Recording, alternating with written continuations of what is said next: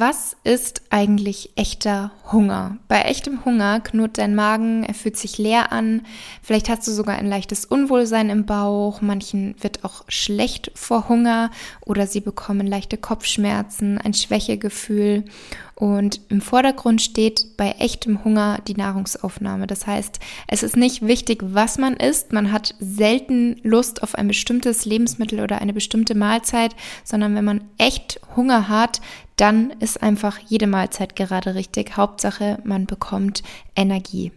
Dieser echte physische Hunger entwickelt sich allmählich, also der kommt nicht von jetzt auf gleich, tritt also nicht plötzlich auf und bei physischem Hunger tritt etwa 20 Minuten nach Beginn der Mahlzeit das Sättigungsgefühl ein.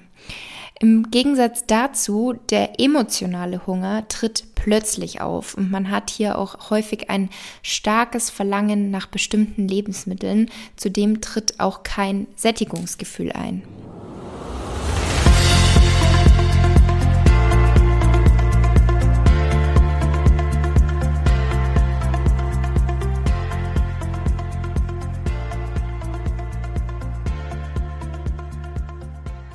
Hallo und herzlich willkommen zu einer neuen Episode. Das Thema der heutigen Podcast-Episode ist emotionales Essen, da ich dazu sehr, sehr häufig Fragen und Nachrichten bekomme. Ähm, Essen, obwohl man keinen Hunger, also keinen echten Hunger hat, das kennen sehr, sehr viele Menschen. Also falls du davon betroffen bist, kann ich dich schon mal zu Beginn beruhigen, in Anführungsstrichen, dass du damit nicht alleine bist. Man hatte zum Beispiel einen super anstrengenden Tag, äh, extrem viele Termine, extrem viel Stress. Ähm, und abends hat man dann das Gefühl, in der Zeit, wo man eben runterkommt und so ein bisschen entspannt, man darf jetzt Schokolade essen oder man braucht jetzt Süßigkeiten, man braucht jetzt Snacks. Vielleicht kennst du das. Und ähm, in diesen Situationen, wenn man also aus Frust, ähm, wegen Stress oder auch aus Langeweile isst, dann greift man häufig eben auch zu Lebensmitteln, die vielleicht nicht immer optimal sind. Das heißt, die dann uns weniger Nährstoffe, aber dafür umso mehr Kalorien liefern. Und wenn jetzt Stress oder Kummer überhand nehmen, dann kommt es zum sogenannten emotionalen Essen. Und das Ziel von diesem emotionalen Essen ist es, negative Gefühle zu kompensieren. Also im Stress, wenn man dann zum Beispiel was Süßes oder generell irgendwas zum Knabbern sich nimmt, dann ähm, macht man das, um einfach so die, die Anspannung im Körper loszulassen. Also aus Ablenkung oder Trost oder auch als Belohnung wird dann eben gegessen.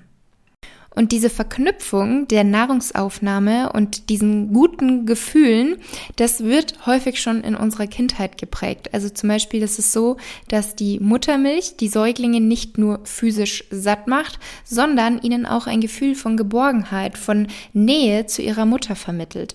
Und wenn die Kinder dann etwas älter sind, dann bekommen sie ja auch häufig Belohnung oder ein Trostpflaster ähm, und das häufig in Form von Süßigkeiten und auch als Erwachsene öffnen wir eben häufig den Kühlschrank, wenn es uns schlecht geht, wenn wir nach einem stressigen Tag nach Hause kommen.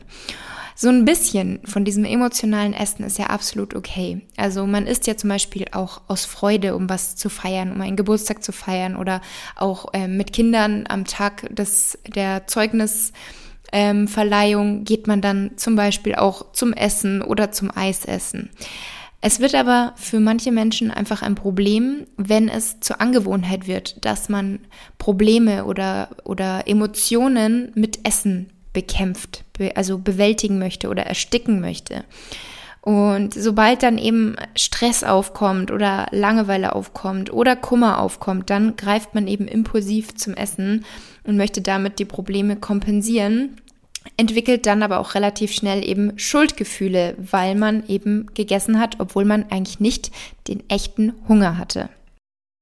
Und auf Dauer ist es natürlich auch so, dass das emotionale Essen natürlich ein ungesundes Essverhalten fördert und das Ganze auch zu Übergewicht führen kann und selbstverständlich auch damit verbunden zu einer Unzufriedenheit mit sich selbst. Und dann landet man eben in diesem Teufelskreis.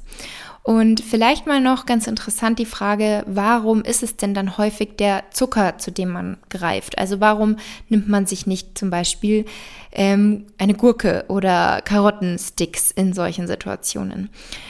Es ist so, dass dieser Vorgang, dass wir instinktiv zum Beispiel zur Schokolade statt zum Salat greifen, bereits in unseren Genen verankert ist. Also diese Liebe für Süßes, ähm, das ist schon bei unseren Vorfahren so gewesen, denn das hatte eine wichtige Funktion. Und zwar war es so, dass süß schmeckende Früchte eine sichere Nahrungsquelle waren, weil diese in der Regel nicht giftig sind und dank ihrer Fructose eben viel Energie liefern, was eben gerade in Zeiten von Hunger und Lebensmittelknappheit wichtig ist. Und heutzutage gibt es aber eben Nahrung im Überfluss und diese genetische Prädisposition für Süßes besitzen wir aber eben immer noch. Und was ganz wichtig ist einfach bei diesem Thema emotionales Essen, ist, dass man bereits bei den Kindern eigentlich anfängt ähm, zu erklären oder verständlich zu machen, dass es darum geht, nicht mit Essen irgendwie Probleme zu lösen, sondern dass es halt auch viele, viele andere Möglichkeiten gibt, um Gefühle, um Langeweile, Stress, also die Gründe, die eben oft zu diesem emotionalen Essen führen, dass man die eben auch anders bewältigen kann. Und es ist vollkommen okay, negative Emotionen zu haben und diese sollte man auch zulassen und akzeptieren, nicht verdrängen, nicht ersticken, nicht kompensieren, sondern wirklich sich damit auch auseinandersetzen, sie zulassen. Wir dürfen uns also gestatten, das zu fühlen und müssen es nicht verdrängen, aber sollten eben aufpassen, dass wir es nicht zur Gewohnheit machen, das mit Essen kompensieren zu wollen. Ähm, es ist so, dass eben viel Essen betäubt und auch ein bisschen die Gefühle benebelt, aber diese Gefühle bleiben eben. Also diese Emotionen verschwinden deswegen ja nicht, sondern ähm, das Problem bleibt vorhanden und man erstickt nur kurzzeitig die Gefühle. Und emotionales Essen, wenn jemand davon betroffen ist, dann sollte man das auch als Chance ansehen. Also sich nicht irgendwie als Versager fühlen oder sagen, oh, ich habe keine Disziplin und ich krieg's einfach nicht auf die Reihe, sondern seht das wirklich als Chance, ihr könnt daran arbeiten und man kann sich dadurch ja innerlich weiterentwickeln. Und in der ähm, Situation, also in dem Zusammenhang vielleicht auch noch ein Spruch, den kennt vielleicht auch der eine oder andere von euch. Wenn Hunger nicht das Problem ist, dann ist Essen auch nicht die Lösung.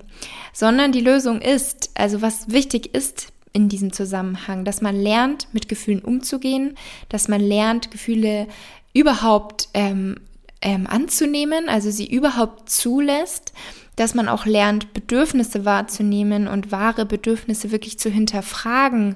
Ähm, also in der Situation sich wirklich zu fragen, warum ist das jetzt gerade so? Und auch Verständnis für sich selber zu haben.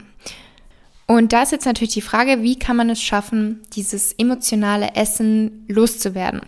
Und da ist erstmal wichtig, dass man diesen emotionalen Hunger erkennt, also dass man sein eigenes Essverhalten vielleicht mal so ein bisschen beobachtet.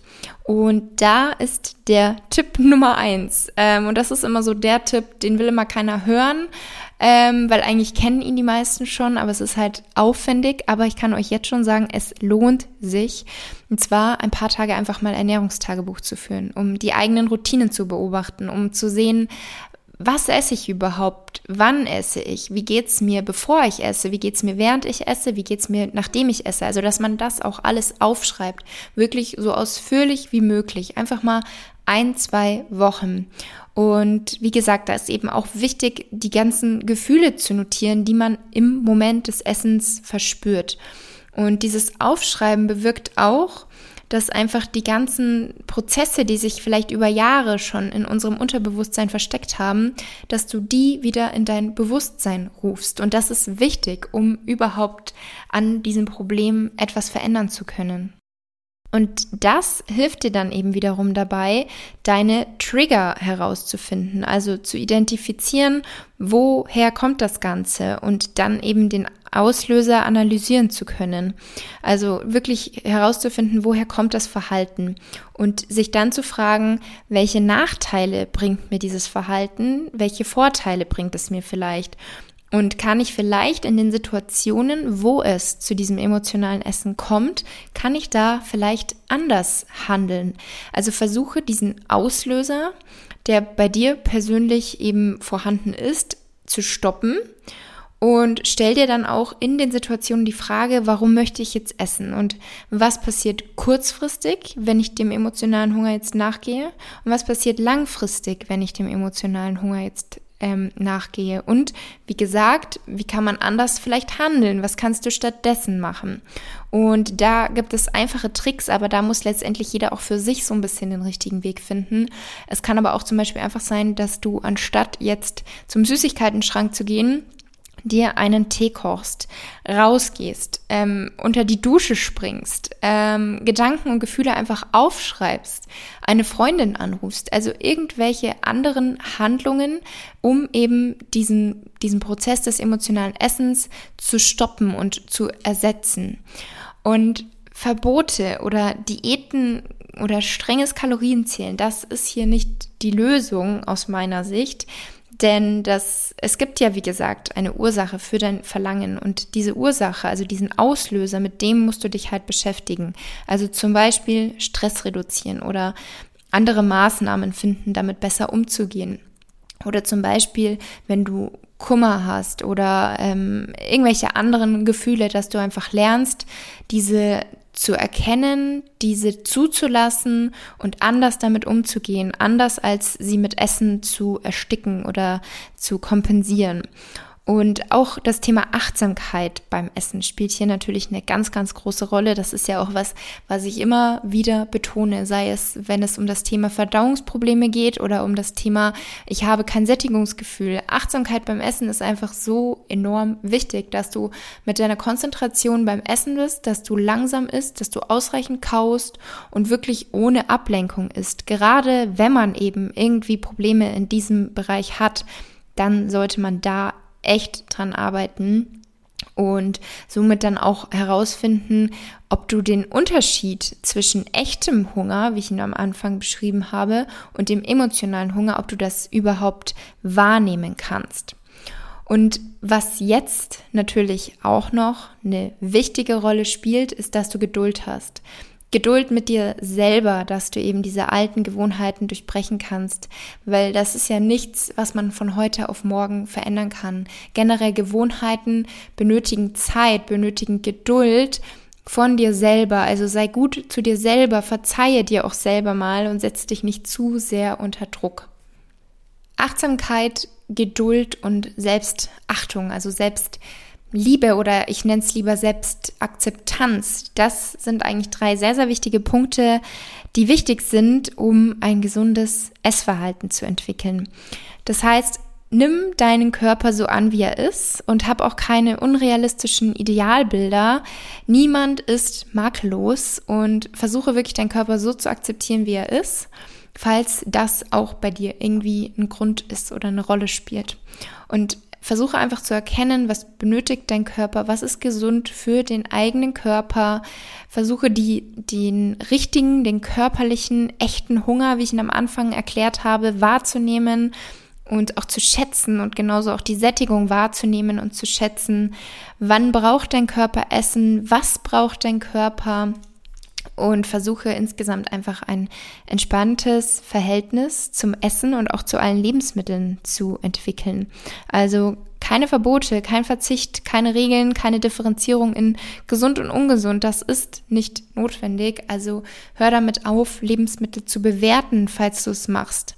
Und wie gesagt, echt, achte echt darauf, dass du bewusst isst, langsam kaust und eben lernst, dein Sättigungsgefühl zu erkennen und wahrzunehmen. Zusammenfassend versuche deine Emotionen anzunehmen, zuzulassen, akzeptiere sie und lerne sie kennen, setz dich damit auseinander und finde andere Strategien. Andere Strategien als direkt zum Essen zu greifen und damit die Emotionen kurzzeitig zu ersticken oder zu verdrängen, sondern lass sie wirklich zu, beschäftige dich damit, auch wenn es anfangs vielleicht hart ist, aber langfristig gesehen wird es sich lohnen und du wirst am Ende stolz auf dich sein, dass du weggekommen bist von diesem emotionalen Essen. Ich hoffe, dass euch die Episode gefallen und auch geholfen hat.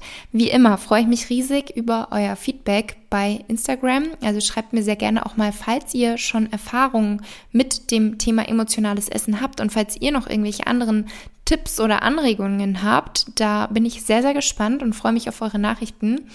Und wenn euch mein Podcast gefällt, dann wisst ihr, freue ich mich auch immer sehr darüber, wenn ihr mir bei Spotify und Apple Podcasts eine Bewertung hinterlassen möchtet.